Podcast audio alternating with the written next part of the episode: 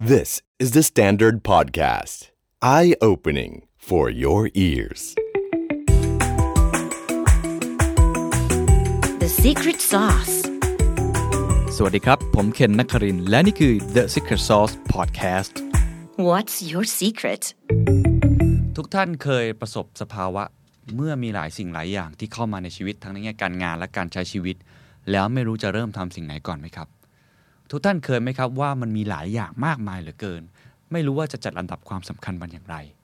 หรือทุกท่านเคยมีความรู้สึกแบบนี้ไหมครับว่า กลัวจะลืมรายละเอียด เล็ก ๆ บางงานที่มันเป็นงานโปรเจกต์ยาวๆต่อเนื่อง แล้วกลัวว่าไอ้สิ่งเหล่านั้นเนี่ยเราจะหลงลืมไป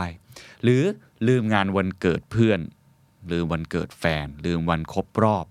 ลืมกิจกรรมต่างๆ นานานะครับงานวันที่ของลูกที่เราต้องไปช่วยลูกทำงานกิจกรรมอะไรต่างๆ อะไรทั้งหมดเหล่านี้ที่มันเป็นลักษณะ stuff ของที่ต้องทำงานที่ต้องทำให้เสร็จ เคยมีความรู้สึกแบบนี้ไหมฮะผมเชื่อว่าทุกคนเคยมี ผมก็มีทุกวันนี้ก็ยังมีอยู่นะครับ วันนี้เราอยากจะชวนคุยเรื่องนี้ครับ ชวนคุยเรื่อง GTD หรือว่า get things done นะครับนี่เป็นเรื่องใหญ่นะฮะเรื่องใหญ่ที่สุดคือ การทำสิ่งที่ควรจะทำให้สำเร็จลุล่วงไปให้ได้ด้วยดี นะครับผมอ้างอิงจากหนังสือที่เป็นหนังสือคลาสสิกมาก ผมเชื่อว่าหลายท่านเคยเห็นมาบ้าง หรือบางคนอาจจะเคยอ่าน วันนี้อาจจะเอามาทวนอีกครั้ง แล้วก็ใส่มุมมองส่วนตัวเข้าไป เดี๋ยวจะมี framework ให้ด้วยนะครับ หนังสือชื่อว่า getting things done the art of stress free productivity นะครับก็คือเขียนโดยคุณเดวิดอาร์เลนผมแปลเป็นไทยง่ายๆ ก็คือทำสิ่งที่มันควรทำให้มันสำเร็จรุ่ล่วงอะครับ เพราะว่าคุณเดวิดอเลนเนี่ยเขาเป็นโค้ชใช่ไหมแล้วก็เป็นผู้เชี่ยวชาญด้าน productivity เขาบอกว่าคนส่วนใหญ่เนี่ยนะครับ มักจะมีความเครียดนะในการทำงานหรือในการใช้ชีวิตทั้งหลายแหล่เนี่ยไม่ได้มาจากการที่เรามีหลายสิ่งหลายอย่างต้องทำนะครับ แต่มันมาจากเพราะว่าเราทำไม่เสร็จสักอย่างต่างหากนะฮะเนี่ยเขาบอก much of the stress that people feel doesn't come from having too much to do it comes from not finishing what they have started คือเมื่อเริ่มไปแล้วแล้วทำไม่เสร็จ ผมเนี่ยเป็นคนหนึ่งที่สำรวจตัวเองมาเลยครับว่าทำไมบางวันเนี่ยเรารู้สึกว่าวันนี้ฟินจังเลย วันนี้มีความสุขกับชีวิตจังเลย ในการทำงานกลับบ้านไปนะครับหลายวันเสาร์อาทิตย์เนี่ยรู้สึกว่าเอ๊ะทำไมวันนี้รู้สึก fulfill ตัวเองจังเลย แล้วผมได้คำตอบอย่างหนึ่งไม่ใช่ว่าวันนั้นทำงานได้ดี หรือทำงานได้มีประสิทธิภาพ แต่เรารู้สึกว่าวันนั้นเราทำอะไรเสร็จฮะอ่านหนังสือเสร็จ นะครับหรือแม้แต่เราทำกิจกรรมที่เราต้องทำกับที่บ้านของเรานะครับหรือว่าอาจจะเป็นชีวิตส่วนตัววันเสาร์อาทิตย์เราสามารถไปได้ 4 ที่เลยนะครับไปซื้อของเข้าบ้านไปจัดการชีวิตปะปัง กลับไปหาคุณพ่อคุณแม่ แล้วมันเสร็จทั้งหมดเนี่ยโอ้มันฟินนะฮะผมว่าทุกท่านก็เป็นนะครับผมว่าอันนี้เรื่องจริง เพราะฉะนั้นวันนี้อยากจะมาพูดเรื่องนี้เลยครับว่าไอ้ศิลปะในการทำ productivity แบบที่มันไม่มีความเครียดเกิดขึ้น ไม่มีความกดดันเกิดขึ้น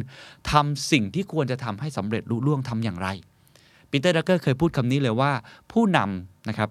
หน้าที่ของผู้นำไม่ได้ get things done อย่างเดียว แต่ควรจะ get the right things done ทำสิ่งที่ควรจะทำให้เสร็จ หลายท่านอาจจะเคยฟังตอนที่ผมเคยพูดถึงคุณสตีเฟนโควีนะครับตอนนั้นพูดเรื่องการเมตริก2คูณ2จำได้ไหมครับ ควรจะทำเรื่องที่ไม่ด่วนแต่สำคัญ วันนี้เป็นอีกแองเกิลหนึ่งจะลงรายละเอียดดีเทลเลยว่าเมื่อคุณเลือกได้ละว่าเรื่องนั้นคือเรื่องที่ควรจะทำและ แต่จะจัดระเบียบมันยังไง เพราะว่ามีคนก็หลังไมค์ผมมาถามว่าเหมือนกันว่า ก็มันมีให้อะไรกิจกรรมอะไรให้ทำเป็น 10บสอย่างในแต่ละวันเลย แล้วบางอย่างเนี่ยมันต้องทำคู่ขนานกันไปถูกไหมฮะผมเชื่อทุกท่านก็เป็น เช่น คุณอาจจะเตรียมงานแต่งอยู่เตรียมงานบวชเตรียมงานต่างๆ โปรเจกต์ต่างๆ ที่มีอยู่ หรือต้องออกกำลังกายในทุกๆวันอีกฮะไหนจะต้องกินข้าวพาแฟนไปนู่นไปนี่ซื้อเสื้อผ้าทุกกิจกรรมเหล่านี้มันมีไทม์ไลน์ของมันทั้งหมด วันนี้มาคุยกันเรื่องนี้ที่น่าสนใจ ก่อนอื่นต้องพูดอย่างนี้ก่อนว่า คุณเดวิดอเลนเนี่ยให้ให้แง่คิดที่ดีมาก เขาบอกว่าสมองของพวกเราเนี่ยนะครับมีไว้เพื่อสร้างสรรค์ไอเดีย ไม่ใช่มีไว้เพื่อเก็บมันไว้ Key Message ของคุณเดวิดอเลนที่พูดถึง getting things done เนี่ยคือความหมายคือว่าสมองของเราเนี่ยไม่ได้ถูกออกแบบมาให้เก็บเก็บเก็บเก็บของเอาไว้นะฮะแต่เรามีหน้าที่นำมันออกมาให้มันเห็น แล้วจัดการมันให้ดีที่สุด นะฮะทำยังไงก็ได้ครับที่ให้ไอสิ่งที่เราจำเป็นต้องทำทั้งหมดนี้ มันมากางอยู่ตรงหน้านะครับทำให้เกิดความลื่นไหลในการทำงานนะครับไม่ใช่ว่าเก็บไว้อยู่ในสมองอย่างเดียว ต้องเอาความวุ่นวายเนี่ยออกจากออกจากหัวให้ได้มาสู่ภายนอก และค่อยๆ prioritize ค่อยๆ จัดลำดับความสำคัญกัน นี่คือ key concept นะครับ เพราะฉะนั้นเครื่องมือที่เขาบอก framework ที่เขาบอกนะครับที่ เป็นหลักการสากลมากๆ มี 5 ข้อด้วยกัน เอา 5 ข้อนี้ก่อน แล้วเดี๋ยวผมจะค่อยๆ ไล่ไปทีละข้อนะครับ เขาบอกว่าเป็น five simple step เลยนะครับที่จะทำให้ชีวิตคุณเนี่ย productive มากขึ้นทำหลายอย่างในเวลาเดียวกันได้นะครับหรือบางครั้งเนี่ยจัดลำดับความสำคัญได้ดี อันที่ 1 คือ capture ครับ capture อันที่ 2 clarify อันที่ 3 organize อันที่ 4 review อันที่ 5 engage อันที่ 1 capture ครับ ผมใช้คำว่าเก็บทุกอย่างครับ เก็บทุกอย่างที่คุณควรจะทำสะสมไว้ทั้งหมด แต่เก็บมันแล้วอยู่ในกล่องที่มันสามารถเห็นได้ เดี๋ยวผมจะมาเล่ารายละเอียดอีกทีแล้วกันนะครับ แต่นี่คืออันที่1นนะครับ เอามันออกมาให้เห็นว่า คุณมีงานทั้งหมดที่อยู่ในมือเนี่ยมีอะไรบ้างนะครับ รวบรวมมาให้หมดนะฮะ ข้อที่2ครับคือการประมวลผลหรือว่า clarify หรือทำให้มันกระจ่าง คือจับมันมาเริ่มแยก ออกให้เห็นชัดเจนว่างานไหนเป็นอย่างไรนะครับแต่ละงานเนี่ยมันควรจะไปอยู่ในตรงไหน ควรทำตอนนี้ไหมหรือไม่อย่างไร ข้อที่3ครับคือการ organize นะครับหรือการจัดระเบียบและเราเริ่มจัดระเบียบมันแล้วเราเริ่มจัดการมันแล้วเอามันไปไว้ในกล่องต่างๆ ที่ถูกต้อง ข้อทีสี่4ครับ review ครับก็คือการที่เราต้องทบทวนมันบ่อยๆนะครับอย่าปล่อยมันทิ้งไว้ แล้วก็หลาย ๆ ครั้งเนี่ยเราต้องมีสเกจดูที่ชัดเจนในการทบทวน อย่ามาทบทวนตอนที่มันไม่มีเวลาแล้วนะครับคุณต้องทบทวนตัวเองตลอดเวลาทุกวันอาทิตย์ก่อนที่จะเริ่มเปิดสัปดาห์นะครับแต่ละเดือนมาทบทวนว่างานในอีกเดือนข้างหน้าจะเป็นอย่างไร หรือแต่ละปีลองมาดูว่าแผนข้างหน้ามีอะไร แล้วข้อสุดท้ายคือ engage engage ก็คือไม่มีอะไรครับลงมือทำนั่นแหละครับลงมือทำไปเลย ส่วนใหญ่คนจะข้ามสเต็ปไปข้อสุดท้ายเลยครับ คือมาถึงก็ฉันก็ลงมือทำไปเลย แล้วผมเห็นหลายคนเนี่ย โดยเฉพาะน้องรุ่นใหม่ๆนะที่เพิ่งขึ้นมาเป็นผู้นำแล้วโปรเจกต์มันเริ่ม อยู่ในมือเยอะมากเลยทำทุกอย่างไปหมดในเวลาเดียวกัน ในวันเดียวกัน แล้วไม่เสร็จสักอย่าง แล้วทีนี้ก็ลนนะฮะพอลนแล้วก็เครียดพอเครียดแล้วก็ยิ่งแย่ไปกันอีกงั้นต้องค่อยๆจัดลำดับความสำคัญนะครับ มาข้อที่ 1 ก่อนนะครับคำว่ารวบรวมนะครับหรือว่าการที่ capture ทุกสิ่งทุกอย่าง อันนี้ก็เป็นอะไรที่ค่อนข้างตรงไปตรงมานะครับ หมายความว่าคุณมีงานอะไรอยู่ในมือครับทุกท่านครับเอามากองออกมาให้หมดนะครับ หัวใจสำคัญที่สุดนะครับกฎเหล็กที่สุดก็คือคุณต้องรีดเค้นทุกอย่างที่อยู่ในสมองของคุณ หรืองานที่คุณจำเป็นต้องทำหรือชีวิตส่วนตัวที่คุณจำเป็นต้องมี ถ้าหลักของอคุณสตีเวนโควีย์ที่เคยบอกไว้ก็คือ คุณอาจจะเลือกสิ่งที่คุณคิดว่ามันสำคัญในชีวิตคุณก่อน ก็ได้ อันนี้ไม่นับงานนะ เช่น การออกกำลังกาย การเพิ่มพูนความรู้ self improvement ของคุณนะครับ หรือเป็นงานที่ โปรเจกต์หรือว่าเป็นกิจกรรมที่คุณคิดว่าคุณอยากจะทำมัน อย่างเช่น อาจจะพาคุณพ่อคุณแม่ไปกินข้าว อาจจะอยู่เลี้ยงลูกอะไรแบบนี้ก็ว่ากันไปนะครับ หรืออาจจะใช้เวลากับแฟนของคุณนะฮะให้รีดออกมาให้หมดเลยว่ามันมีอะไรบ้างนะครับบางคนอาจจะมีเรื่องซักผ้าล้างจานก็ว่ากันไปนะครับ แล้วก็พยายามที่จะเอาไอ้สิ่งกิจกรรมแอคทิวิตี้หรือ stuff เหล่านั้นทั้งหมดเนี่ยออกมากองแล้ว เอามารวบรวมในที่ที่มันไม่ได้หลากหลายนะครับไม่ได้มีเยอะ นะครับเคยไหมครับบางครั้งคุณเก็บของเนี่ยแล้วคุณเก็บหลาย ๆ กล่องมากเลยนะฮะผมเนี่ยเป็นโรคอันนี้ส่วนตัวเหมือนกันเป็นคนไม่ค่อยมีระเบียบในการจัดเก็บของนะครับเวลาเก็บของเก็บรองเท้าเนี่ยเดี๋ยวไปเก็บในกล่องนั้นแล้วไปวางบนตู้เสื้อผ้าเดี๋ยวเก็บในกล่องนั้นวางข้างหน้าเดี๋ยวไว้บนรถสุดท้ายหาไม่เจอครับเวลาจะหาเพราะเราเก็บอยู่หลายที่เหลือเกิน หัวใจสำคัญในการแคปเจอร์รวบรวมคือพยายามรวบรวมในที่ไม่กี่ที่ อันนี้แล้วแต่คุณชอบผมไม่มีกฎเกณฑ์ตายตัวนะครับ อะไรก็ได้ แต่พยายามครับทำให้ในถังนั้นนะนะฮะ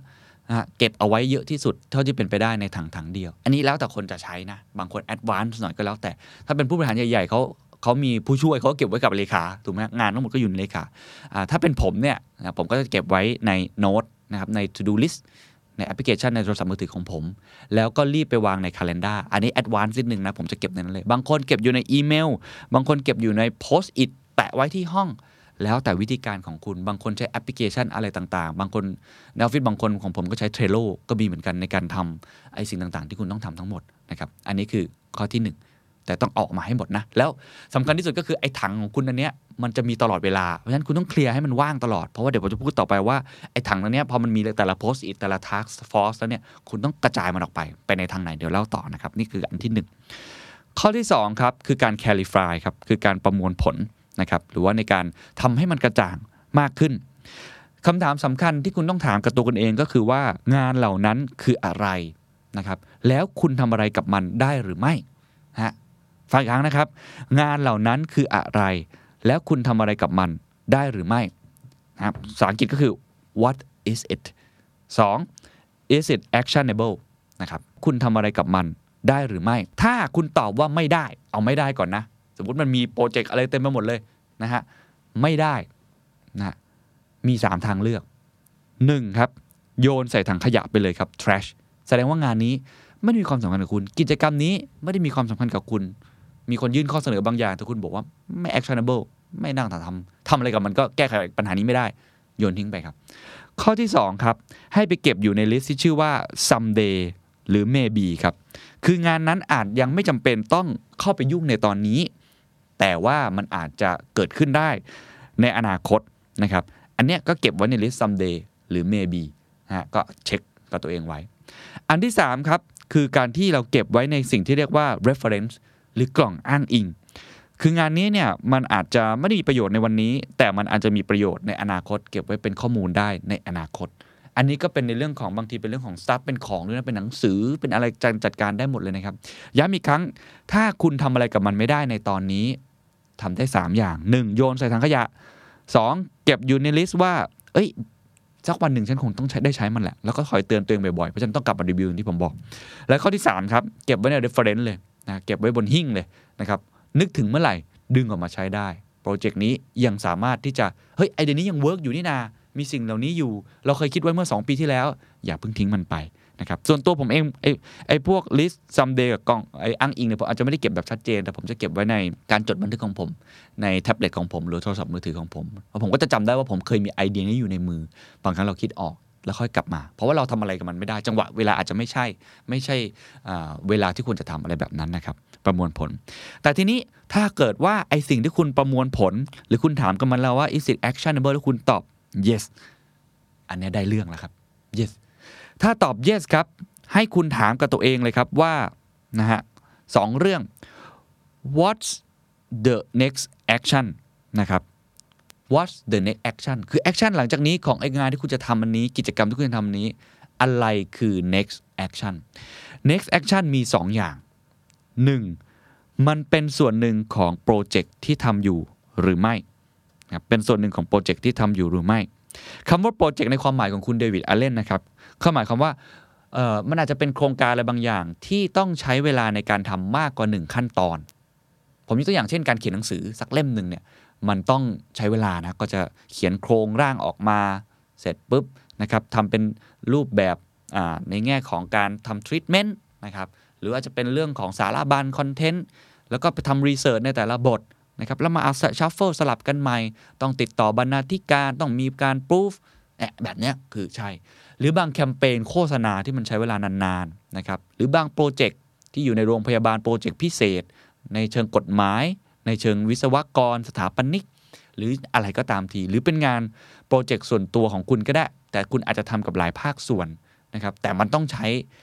เวลาในการทำหลายขั้นตอนนะครับอันเนี้ยรีบเอาไปใส่ไว้ตรงนั้นเลย แล้วผมเชื่อว่าหลายคนมีหลายโปรเจกต์นะครับ ผมเนี่ยมีเป็นเป็นสิบนะฮะหลายสิบเป็นร้อยเลยบางทีโปรเจกต์ที่เราค้างอยู่ไว้ แต่เรารู้กับตัวเอง เพราะว่าเราเก็บไว้ในกล่องของเราแล้วว่านั่นคือกล่องที่เรียกว่าโปรเจกต์นะครับสองครับ ถ้าเกิดว่าสิ่งสิ่งนั้นมันเป็นกระบวนการที่ไม่ได้ต้องใช้ขั้นตอนอะไรเยอะมากนะครับ ก็คือทำครั้งเดียวนะครับเป็นชิ้นๆไป หรือมันเป็นเขาเรียกว่าการ break down ของโปรเจกต์นั้นมาแล้วอะครับ ยกตัวอย่างเช่นเอาย้อนกลับไปเรื่องการ ทำหนังสือสักเล่มหนึ่งนะครับโปรเจกต์นั้นกำลังอยู่ในช่วง next action ของการจัดวางหน้าทำกราฟิกอะนะวาง layout ของหนังสือ คุณก็เอามาใส่ไว้ใน next action นั่นเหมือนกันนะเช่นเดียวกันฉะนั้นไอ้คำว่า next action นี่หมายความว่ามันเป็นเรื่องของการขั้นตอนใดขั้นตอนหนึ่ง และไม่ใช่โปรเจกต์ใหญ่ๆนะครับ next action เนี่ยมีทางเลือกทั้งหมดเนี่ยนะครับประมาณ 3 ทางนะครับสามทาง ให้คุณถามกับตัวเองดังนี้ครับ 1. สิ่งที่คุณจะทำนั้นสามารถทำได้ โดยใช้เวลาน้อยกว่า 2 นาทีหรือไม่ less than 2 minutes ถ้าใช่ครับทำไปเลยครับ do it now ครับทำไปเลยครับ ไม่ต้องตัดสินใจไม่ต้องลังเล 2. แต่ถ้าเกิดคุณตอบว่าไม่ใช่นะฮะทำไม่เสร็จใน 2 นาที มี 2 ทางเลือก 1. มอบหมายให้คนอื่นทำแทน ก็คือเดลิเกตออกไป ซึ่งนี้ถ้าเกิดคุณเป็นหัวหน้า คุณก็จะมีคนที่มาต่อท้าย หรือถ้าเกิดคุณมีผู้ช่วยบางอย่างก็ มอบหมายให้เขาไปทำต่อครับสามหรือว่าข้อที่ 2 ของคำว่า known นะครับคือ defer it ครับก็คือเลื่อนออกไปนะครับหากว่ามันเป็นสิ่งที่ไม่สามารถทำได้ในขณะนี้ หรือใช้เวลานานกว่า 2 นาที ก็อาจจะยังไม่ต้องรีบทำในวันนั้น แต่ไอ้ defer it เนี่ยต้องอย่าลืมนะครับว่าท้ายที่สุดเนี่ยมันต้องมาอยู่ใน next action อยู่ดี หรือมันอาจจะอยู่ใน calendar ฮะฟังดีๆฮะถ้าเกิดเป็น do it now คุณเริ่มทำเลยถูกไหมฮะอันนั้นที่ 1 อันที่ 2 ถ้าคุณ delegate ไป คุณก็รอให้คนมาทำต่อนะครับแล้วเขาก็เอาไปทำเลยถูกไหมฮะแต่ถ้า3ครับ defer it ครับมีอีก 2 ทางเลือก ก็คือว่าถ้าเกิดว่าคุณเลื่อนออกไปแล้วนะครับคุณต้องมี commitment กับตัวเองว่าเลื่อนออกไปแล้วทำเมื่อไหร่ ก็คือการมาร์กไว้ใน calendar ทันทีก็อย่างผมเองใช้ Google Calendar ก็จะมาร์กไว้ทันที หรือถ้าสิ่งนั้นนะครับสามารถที่จะเป็น next action ได้ คุณก็ไปใส่ใน next action ว่าเดี๋ยวคราวหน้าจะกลับมาทำนะครับหรือไม่ อย่างไร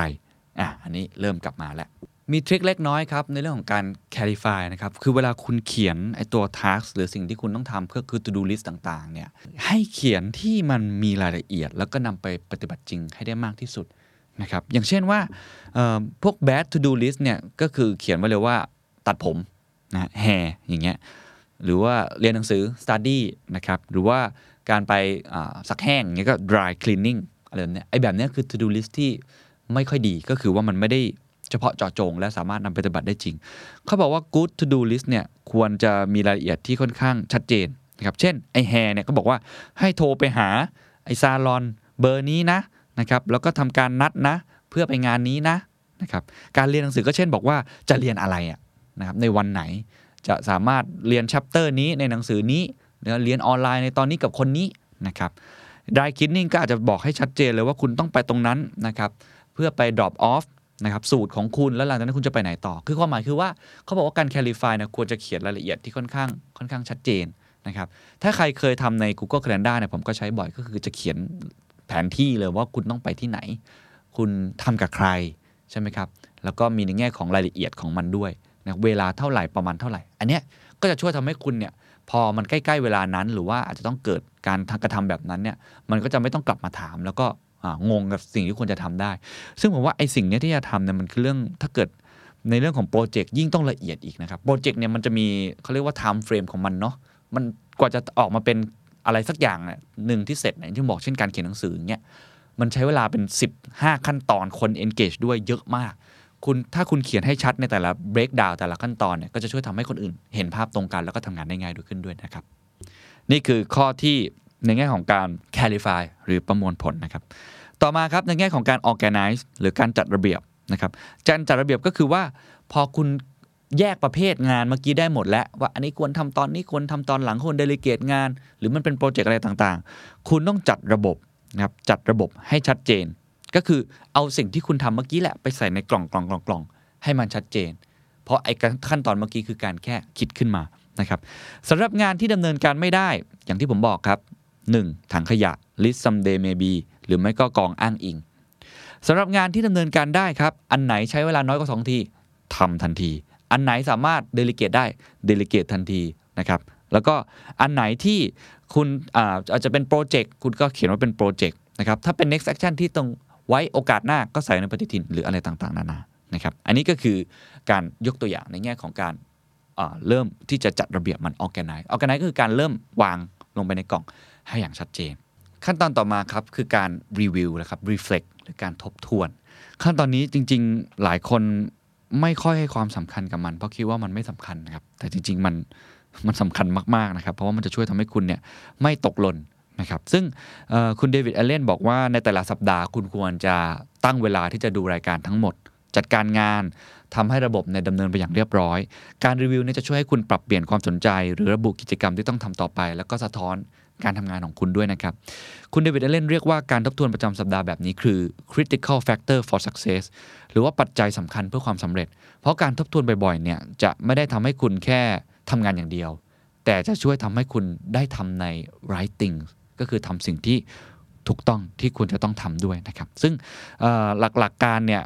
ผมว่าควรจะรีวิวทุกสัปดาห์ ผมก็ทำทุกสัปดาห์ อย่างผมเองเนี่ยก็จะทำทุกประมาณวันอาทิตย์ เพราะว่าเป็นเหมือนเคลียร์ทั้งหมดแหละจบแล้ว แล้วก็จะดูว่าสัปดาห์หน้ามีอะไรต้องทำบ้างนะครับ แล้วก็เปิดวันจันทร์มาก็ลุยงาน หรือบางครั้งบางคนอาจจะทำวันศุกร์ก็ได้ ก็แล้วแต่นะครับ ซึ่งเหตุผลที่เป็นรายสัปดาห์ เพราะว่าคุณจะสามารถดึงงานใหม่ ๆ เข้ามาสู่ระบบด้วย นะครับอย่าลืมว่าคุณต้องกลับมาทำลูปเดิมนะ แล้วก็สามารถถ่ายงานเก่าๆ ออกไปให้ด้วยนะครับ ซึ่งอันนี้แหละมันจะช่วยทำให้เราสามารถที่จะเคลียร์บางสิ่งบางอย่างออกจากตัวเองได้นะครับ อย่าทิ้งเอาไว้จนกระทั่งมันเป็นรายเดือนหรือรายปี อันนั้นน่าจะเริ่มเละเทะแล้ว แล้วก็อย่าให้มารีวิววันต่อวันนะครับ คือมาเปิดมาวันจันทร์อังคารบางทีมันกระชั้นชิดเกินไปจากประสบการณ์ของผมเองเนี่ยผมคิดว่าวิธีการที่ดีสุดคืออก่อนที่จะเริ่มต้นทำงาน แล้วก็จบสัปดาห์ ลองรีวิวดู มันจะช่วยทำให้คุณเคลียร์สิ่งต่างๆ ได้ดีนะครับ แล้วก็สุดท้ายครับคือการลงมือทำ engage อันนี้ไม่มีรายละเอียดมากนะครับ ก็คือการเริ่มที่จะลงมือทำตาม list ไอตัว next action ของคุณนะครับที่คุณ list ไว้แล้วว่ามันควรจะเป็นยังไงบ้าง คุณดิเบตเอเลนเขาให้ข้อคิดไว้ครับว่า การตัดสินใจที่จะเลือกงานในแต่ละวันนะ อย่าลืมนะสุดท้ายมันก็ต้องเป็นแต่ละวันอยู่ดีใช่ไหมฮะการลงมือทำเนี่ยมันมีด้วยกัน 4 ข้อด้วยกันเป็นคุณทีเรียในการเลือก นะครับซึ่งอาจจะต้องคำนึงถึงค่อนข้างมากนะครับสี่ข้อนี้มีดังนี้ครับ ข้อที่1ครับเขาบอกว่าให้ดูสภาพแวดล้อมหรือ context ข้อที่2ครับคือ time available หรือระยะเวลาที่คุณใช้ไป 3 คือ energy available นะครับพลังงานที่คุณใช้ไป และ 4 คือ priority หรือลำดับความสำคัญที่คุณควรจะทำนะครับสถานการณ์แวดล้อมก็เช่นว่าในฤดูกาลแบบนั้นมันเหมาะสมไหมที่จะทำอีเวนต์อย่างนั้น เช่นโควิด -19 อย่างเงี้ย มันควรจะมาเจอกันเยอะๆไหมครับ มันก็อาจจะไม่เป็นต้น หรือว่าบางสถานการณ์ เช่น คุณอาจจะต้องอยู่บนรถนานๆ เดินทางไปต่างๆ นานา ไอ้ task หรือ activity next action นั้นนะบางอย่างมันก็เหมาะที่จะทำบนรถมากๆ ถูกไหมครับอย่างผมเองเนี่ย ก็จะชอบอ่านอีเมลบนรถมากนะครับ หรือระหว่างเดินทางต่างๆ ถ้าไม่ได้ขับรถเองเนี่ย บางทีก็ใช้ในการคองานคุยงาน กับคนนู้นคนนี้ บางที meeting ด้วยก็ได้ มันก็เป็นการประหยัดเวลาเหมือนกันนะครับนั่นสถานการณ์สภาพแวดล้อมเนี่ยจะค่อนข้างเกี่ยวมากขึ้น นะครับหรือว่าบางครั้งคุณอาจจะเครียดอยู่คุณรู้ว่ามันก่อนนอน ไม่ควรจะทำเรื่องนี้คุณก็อย่าไปวางไอ้ตัว next action คุณ task เนี่ยไว้ตรงตรงก่อนนอนมันไม่ค่อยดี จากประสบการณ์ของผมเนี่ยผมคิดว่าก่อนนอนเป็นเวลาที่ควรจะจะผ่อนคลายนะครับทำอะไรที่มันเบาหน่อยนะครับอย่างผมเองเนี่ยจะชอบเช็คอีเมลตัวเอง หรือเคลียร์ไลน์หรือว่าอะไรต่างๆ ที่เป็นการติดต่อกับคนง่ายๆครับในในตอนก่อนนอน ไม่ค่อยชอบในการทำงานอะไรหนักๆ เพราะบางครั้งกลายเป็นไม่ได้นอนฮะเพราะว่า มันคิดเยอะนะครับซึ่งก็ทำได้ยากนะบางครั้งก็จะมีอ่านอ่านสคริปต์อะไร หรือสิ่งที่ต้องสัมภาษณ์ในวันรุ่งขึ้น แต่ก็พยายามทำให้น้อยลงนะครับ อันที่สองเวลาที่ใช้อันนี้ตรงไปตรงมาครับ คุณจะรู้ตัวคุณเองครับว่างานบางอย่าง คุณต้องใช้เวลานานกับมันนะครับผมยกตัวอย่างเช่นอย่างผมเนี่ยสมมติว่าผมต้องสัมภาษณ์ผู้บริหารใหญ่ๆ แล้วก็มีเนื้อหาที่ซับซ้อน ผมรู้เลยว่าผมต้องใช้เวลาในการเตรียมสคริปต์เตรียมคำถามนานมาก หรือถ้าสัมภาษณ์เป็นยิ่งเป็นคนต่างชาติด้วยเนี่ยยิ่งต้องใช้เวลากับมัน ผมก็จะให้เวลากับตัวเองเยอะเลยนะครับบางครั้งเนี่ยผมก็จะบอกผู้ช่วยผมเลยว่า วันนี้เวลานี้ผมขออยู่ออฟฟิศแต่ขอเคลียร์เรื่องนี้ 2 ชั่วโมงเป็นอย่างน้อยขอโฟกัสหรือบางคนเรียกว่า deep work ของตัวเองไว้เลย เพราะเรารู้ว่าถ้าเกิดเราปล่อยทิ้งไว้เนี่ยเราไม่สามารถทำได้แบบนี้เป็นต้นนะครับ เตรียมอะไรต่างๆอันเนี้ยคิดว่าเราจะรู้ศักยภาพของตัวเอง ซึ่ง ถ้าคุณเป็นคนที่ยังไม่มีประสบการณ์ หรือไม่มีความเชี่ยวชาญในงานนั้น ไม่มีชั่วโมงบินมากนัก คุณต้องเผื่อเวลาที่ใช้เยอะหน่อยนะครับ ซึ่งก็อาจจะทำให้คุณต้องตื่นเช้าหน่อย หรือคุณจะต้องเสียสละวันหยุดคุณมากหน่อยเป็นต้นนะครับ อันที่3ครับคือในเรื่องของพลังงานที่ต้องใช้นะครับ ก็อันนี้ก็คือเป็นในเรื่องของเชิง physical ร่างกายของคุณเลยว่า งานงานนั้นมันใช้พลังงาน effort คุณเยอะแค่ไหน ทั้งในแง่ร่างกายแล้วก็ในแง่ของสมองด้วยนะครับ เช่นการประชุม brainstorm ผมก็จะรู้เลยว่า โอ้โห รับรองสมองบวมแน่ ต้องใช้เวลาคิดนาน หรือเป็นงานที่ต้องรีวิวลูกน้อง ต้องคุยกับผู้ใหญ่บางคนที่มันต้องใช้ทักษะเยอะมาก